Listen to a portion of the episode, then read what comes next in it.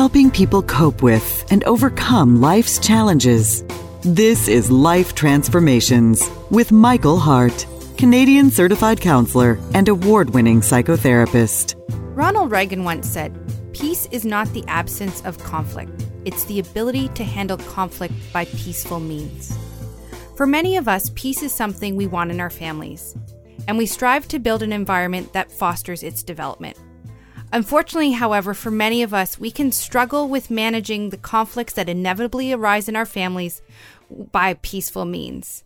And we never get to a place of true peace. Today, in part three of our Foundations for a Healthy Family series, we're going to be exploring the story of Abraham and Lot and how to deal with family conflict in a healthy way. So stay tuned, it's going to be a fantastic show. If you want to listen to any past shows, we encourage you to go to our website at elimcounselingministry.com. Elim is spelled E L I M, counseling with two L's, ministry.com. And I encourage you to listen to part one and part two of our series thus far. You can also call us anytime toll free at 1 877 544 3546, and we'd be happy to give you more information about our shows as well as this ministry as a whole. My name is Melissa Waggett, and I want to send all our listeners a warm welcome this morning. We are so excited that you've decided to join us again.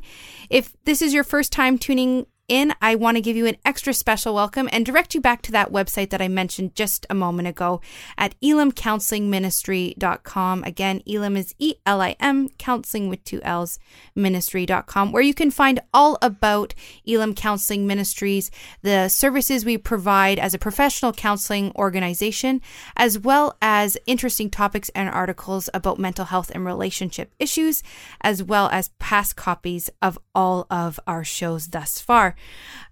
We also want to remind you that Elim is a nonprofit organization. So if you've been blessed by our counseling services in the past or you felt ministered by this radio show over the years, we encourage you to consider giving a donation. And all that information can be found on our website. Um, the funds that are provided by gracious donations really allow us to provide our counseling services at a subsidized rate to people who need it the most and to keep this show on air each and every week. So I encourage you to visit that website or call our toll free number at 1 877 544 3546 and um, consider giving that donation today.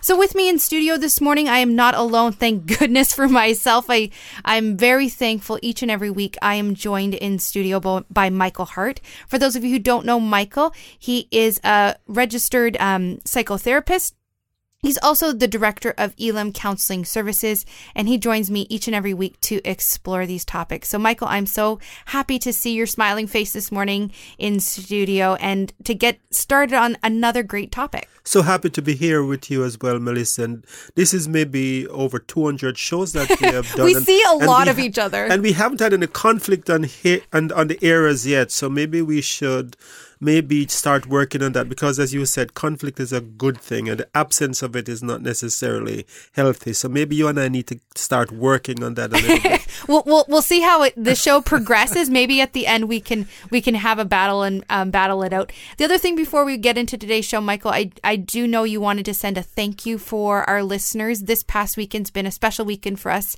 Um, we had our healing retreat, and I know you wanted to give a special thanks to people who've been listening. Yes, we want to thank all of you who have been praying for the healing retreat that we had on the 16th to the 18th of November at Providence Point in Lanark. We won't say much about the retreat this week, but next week we'll be giving you some insights or some some uh, information about the success of this retreat. All of, of our retreat uh, have been very successful so far, and uh, this retreat is no exception. So we want to thank you very much for praying for us and for your your continued support of this ministry. We would not be able to do the work that we do without your prayer and without your support. And so today we're going to be uh, looking to the Bible for inspiration. And for those of you who may be joining us for the first time, you'll, you'll quickly see with this show, as much as we explore mental health topics and relationship issues, we, we do look for the Bible and our faith as an inspiration and to inform us. Because as we've gone through the shows over these years, there's I feel like the Bible, when you explore beyond the surface, is almost like your first Psych 101 textbook ever written. There's a lot of value in the people that were introduced to, their lives and how they lived it, that really speaks to the things we experience each and every day today. And a lot of the mental health things that we see today as well. We see mental illness in the Bible and what's important is we see how people respond and we can learn from their mistakes and also yes. the good things they did. And it's even more fascinating when we begin to take into consideration some of the the background to the text and Genesis chapter 13 is one of my favorite passage in the Bible because there's so much so much information there that is not immediately evident unless you know something about what's going on in the culture at the time. So I'll explain a little bit of that as we go through the, the, the show. But let me uh, read a little bit of that passage. It's in Genesis chapter 13, and it's a story about of a conflict that started between an uncle and a nephew and it was over land and over wealth. And the uncle in this case is Abraham, and the nephew is Lot. So in chapter 13, verse 5, I'll read Now Lot, who was moving about with Abraham, also had flocks and herds and tents, but the Lord, but the land could not support them while they stayed together, for their possession were so great that they were not able to stay together. And quarreling arose between Abram's herders and Lot's. The Canaanites and the Perizzites were also living in the land at that time.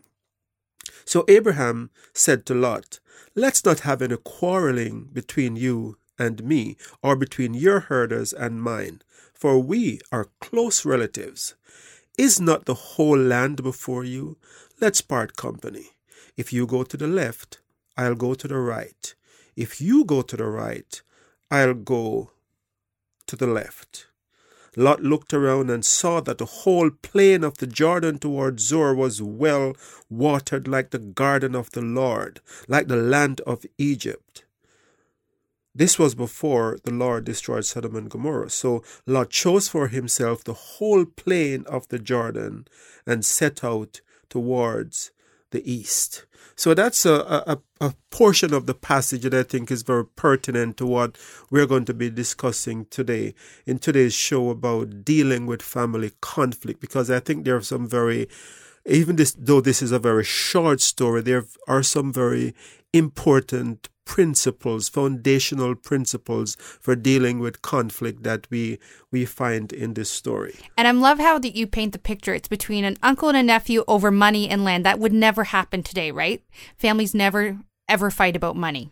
That's not one of those things you see in your practice, right? So it's completely if, unrelatable. If you, if you, want to see the ugly side of people come out, let it be over money and about wealth, especially when a will is read and someone feels that they've been given the short end of the Perfect. stick and that someone who isn't deserving of the, the, the, the, inheritance gets more than someone who felt that they had first right. Okay, so for the so for those of you listening who think this story is completely unrelatable, mm. you've picked something completely out there. No, so, psychologists tell us that when there is conflict in which there is personal interest at stake, so cognitive psychologists such as Janet Metcalfe and Walter Mischel uh, tells us that there, there are two distinct cognitive systems that people use in approaching conflict hot cognition and cool cognition. So, hot cognition is where there is emotional response, where you become angry, and cool cognition is where there is self regulation and self control. But they say that when personal interest is involved, when the stakes are, are high, that the potential for hot cognition or for there to be an emotional response is very, very high. So, what is very interesting about this story is that the stakes were indeed very high. You're talking about land and wealth and how this is going to be, be, be dealt with. But we see that Abraham came to this, this conflict with a cool cognition and uh, the, the author in, Genesis gives us some insight into to why this may have been so, because in the verse, b- before the verse I started reading in verse 5, the verse before that tells us that Abraham first built an altar and there he called on the name of the Lord. So I believe that that is telling us that part of the way to to be be cool in situations like this to approach things in a way that does not escalate. Is to first build that altar where you call on the name of the Lord and you seek God's face before embarking on discussion or before dealing in your own strength with situations. Because the stakes are so high that Abraham in his flesh could have easily reacted in an ungodly way. Now, I talked earlier about the, the, the, richness of this story when we understand the, the culture at the time, the background information. One of the important things for us to understand here is that in, in those days, Abraham being the older, being the uncle of Lot, would have first choice to the land. He's the patriarch.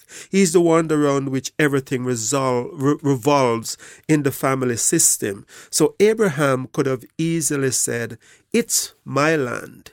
It's my choice. This is my family. You're only a nephew, and I'm going to take first choice. Your herdsmen better find somewhere else to go because I want this land or I want the best land.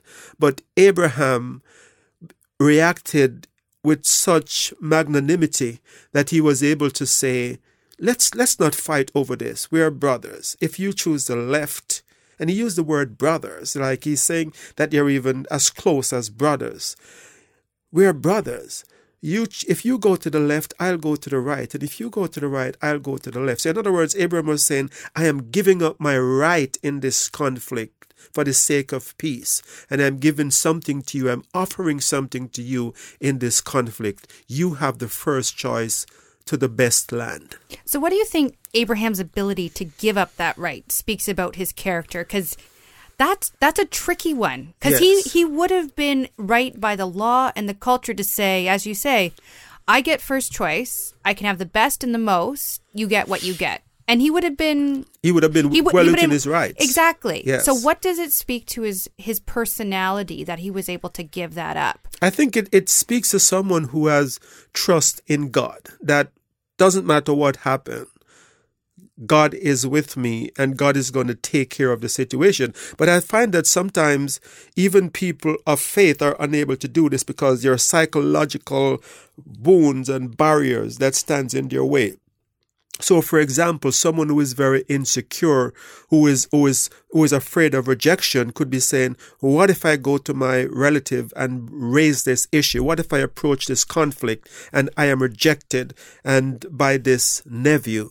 And so, if someone is insecure and conflict adverse, they tend to sweep things under the carpet and to even go into the psychological defense of denial and pretend that the conflict isn't really occur- occurring. But this is the kind of conflict that I call it a pregnant conflict because it's the conflict that is expanding, and if you leave it unattended, the herds will continue to grow.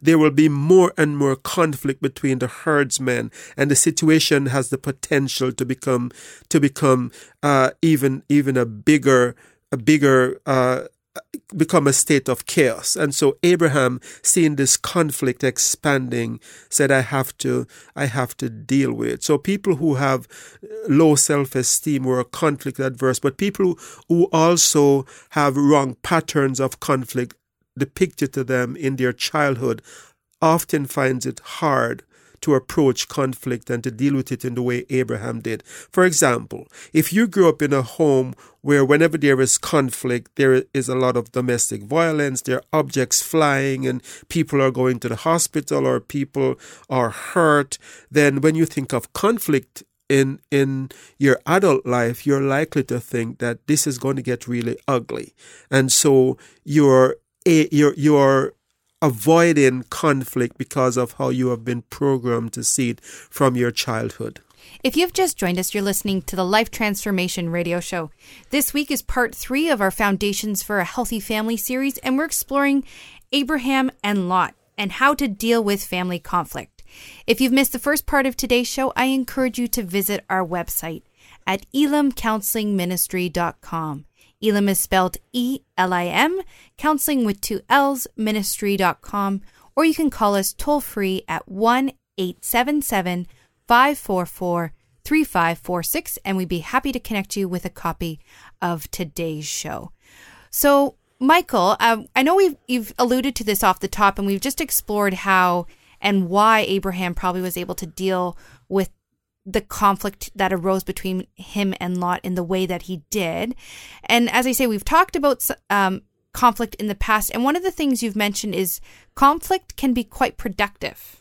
Yes. And I'm wondering if you can explore that a little bit about what makes conflict productive and why this isn't something we should ignore or brush under the rug. Yes. And what fruit can come out of that for us. In answering this, I'm going to be drawing on some of the work that was done by Janet Metcalfe and Walter Mischel in their book, Teaming How Organizations Learn, Innovate, and Compete in the Knowledge Economy. And in this uh, book, they talk about certain principles. I've already referred to their idea of hot cognition versus cool cognition.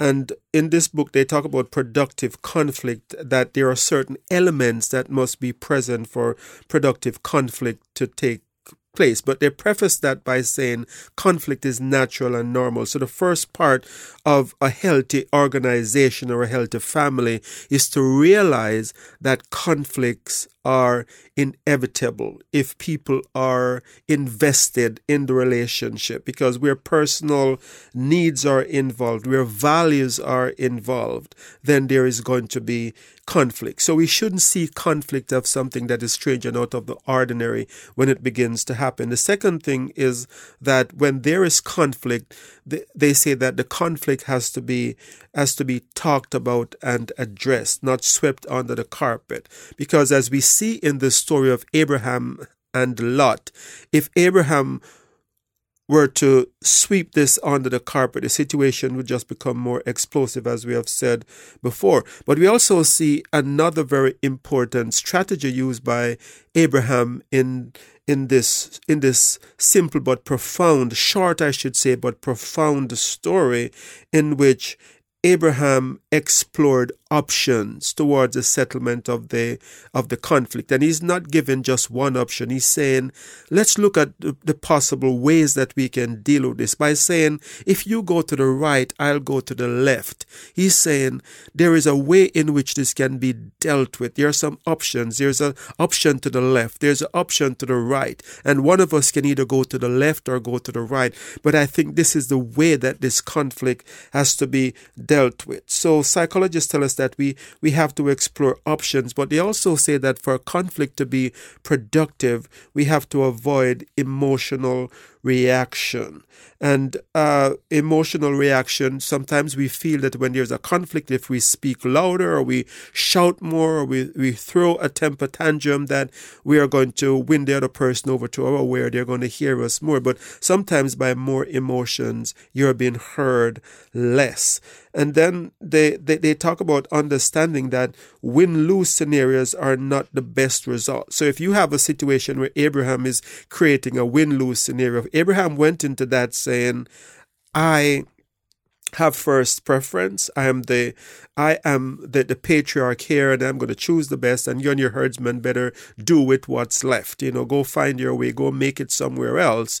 Then yes, he had the right to do that, but is that in the best interest of family unity and the long term the long term cohesiveness of the family. So Abraham is using a lot of wisdom here. And many of these principles that, that the psychologist, cognitive psychologist talks about are supported by the scripture. For example, confronting issue. Jesus tells us in Matthew chapter 18 that if our brother sins, and the implication is that if they sin against us, that we should go to our brother and between the two of us, we should show him us, we should show him his fault right? So we see that Abraham did that. He, he, he, he exemplified in, in how he dealt with this conflict, this New Testament principle by calling Lot aside and saying, This is what is happening, let's not fight. Some people who hide behind power in organization would not have dealt with it that way. What they would do is that they would call a big board meeting with all the herdsmen on both sides, and then they would uh, belittle uh, Lot by making it seem as if he's the problem. But Abraham dealt with it with grace by going to him directly and offering him as uh, uh, and giving him options. What other lessons can we draw from this story and how Abraham went, appro- went about approaching the conflict he was experiencing with Lot? Another lesson that we think we can we can learn from this story is that when you act in ways that are not selfish, when you sometimes uh, deal with things with the, with the bigger objective in mind, it may mean that sometimes you might have to give up your immediate right. Your right in every situation is not necessarily the best the best uh, choice or the best pathway to take. So even though Abraham had the first choice to the land, being the patriarch, and had first right, he gave that up. And sometimes we need to think about the bigger picture instead of winning this particular argument over something that might not be even important and uh, making the other person feel less than. Sometimes it means that you you don't have to to to to to, to claim you're right just because you're right. But in the story, we see another principle at stake here, Melissa, because in the action of Lot, we see that there is a self centeredness inherent uh, that is exhibited, I should say, by his actions. Abraham came and Abraham gave up his right. Abraham gave him something maybe with the expectation that Lot would also be fair and give something in return. But Lot, by his actions, showed a, an alarming level of self centeredness. In other words, where the, the way that he acted, the Bible tells us that he chose the whole land of the Jordan that was well watered for himself. So he chose the best and gave his uncle, who was the older, the second choice. So Lot, by that self-centeredness, was setting up a situation where he, Abram is trying to create a win-win situation, and Lot, by his action, is turning this into a win-lose situation. And win-lose situation in relationship never works out. Selfishness never gets us our needs met. It always has repercussions, as we see in this story later on. And so I'm wondering if you can go into a little bit about how this plays out later on, because I'm a bit of a justice person in my brain. And when, as you were describing that, I was getting infuriated for Abraham because mm-hmm. he was doing the right thing and he still seemed to not win at the outset. Yes. And you see Lot getting everything that he wants for basically doing nothing. But how do we see the story of Lot evolve, and how does it link back to that self centered approach he took off the outset? As the story unfolds, we, we, we, we see that the, the, the author is giving us certain hint as to what is happening in the hearts of both men. So we have these interesting contrasts where we're told that where Lot is heading, that it's a place where there is wickedness and there is there, these people are sinning greatly against the Lord. And the, the, the, this passage also tells us that where Abraham went to live, that he pitched his tent there and he built an altar to the Lord. So there is this contrast that is given in the story to say one is heading towards selfishness, where there is this uh, sinfulness and, and wickedness that is happening, and the other person is heading towards uh, a pathway of righteousness where an altar has been built to the Lord. So I think that that choice clearly states that when you act in ways that are godly, you either set up yourself for blessing or you set up yourself for for bad things when you act in ungodly ways. So the curse of Abraham not the curse of Abraham, the, the curse of Lot is seen in what befalls Lot in in in this story. We are told in in chapter 14 of Genesis that the land that he chose, that there was a war that broke out there, that kings invaded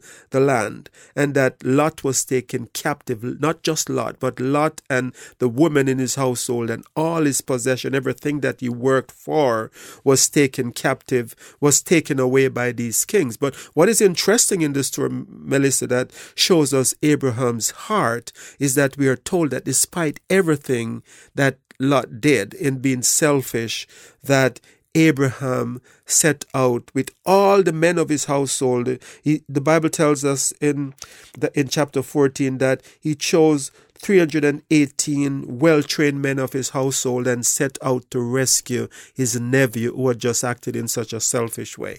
And we talked about this at the beginning of the show. It's significant as well because Abraham basically put himself and his household at risk Right. to save Lot, who, frankly, at the time he could have looked at and said, "Ha ha ha! You got what you deserve. There Yes. goes my my nephew reaping what he's sown, Yes, so to speak." Yes, some of us would look at it that way. It's it's poetic justice. Now you're getting what you what you deserve. You're selfish. You chose that land thinking it was the best, and now look what's happening to you. You had it coming. But I think it shows us again the the, the heart of Abraham that he was able to be so generous in in this regard. So, how can we begin to foster this Abraham attitude within our family? If we are faced with a family full of lots and you seem to be the one giving and giving and giving, how do you begin to mend those bridges and get to those healthier places? Okay, so first of all, let me say that the way Abraham was acting here was not just out of some insecurity where he's a doormat and he's making Lot walk all over him. This is a well thought out action on Lot, on Abraham's part, where, as I said before, it started in verse 4 of chapter 13, where we are told that he built an altar to the Lord. And we are told again in verse 18 that after all of this was addressed, and even after after what happened with with with, with Lot, that he went out again and he built an altar to the Lord in ver- in verse 18. So when we see this kind of repetition, it, it serves the, the repetition of building an altar to the Lord in the first part of the chapter and in verse 18 is what we call a, a literary device that's called inclusio, in, in which there are these this repetition serves as a bookend, and the, the, the, the what's at the beginning of the passage and at the end of the two bookends where we are he built an altar to the Lord is saying what comes in the middle is very very important, and what this is saying to us is that Abraham was able to do this because he was a God centered man is is is is purpose of doing things was all about the Lord. And so in family systems where people are are believe that there is a higher power who will bring justice despite how others treat them, where people believe that there is someone in charge that will work on their behalf, even if they're treated unfairly, people are more likely to be kind and giving the way Abraham was, as opposed to if you feel I have to do this all by myself, and if I don't act in a way that's selfish and fight for my right, then I am never going to have anything. So I think that mindset is it's it's very huge in this story. And so, with the little time we have left, I'm wondering if you can share any remaining insights that you may have about this story or about conflicts in families and how we can address it. Yes, I think one of the interesting things that we we see in this story is that not every conflict is reconcilable. Despite the fact that Abraham did everything right, the, the situation was of such that they still had to part ways. And there are some situations that despite your best effort to bring peace, the godly thing to do might be to part ways. And I know that is very hard. Uh, the, the story of the prodigal son and the father in the New Testament was a parting of ways. The father could have insisted that inheritance not been given, but the best thing to do in that situation was to part ways. So not every situation is reconcilable, but I think the way that we go about conflict should never be a way that creates animosity and anger and bitterness with the other person. That's the last insight I would like to, to leave today because we see that Abraham didn't create that. You're out of time today, so we want to thank you so much for listening to this episode of the Life Transformation Show. If you'd like to hear more about this or any of the other episodes that we have done, please give us a call at 1 877 544 3546 or go to our website at elimcounselingministry.com. So until next time, this is your host, Michael Hart, And Melissa Waggett. praying together that God would bless you in all your relationships and keep you sound in mind and pure in heart.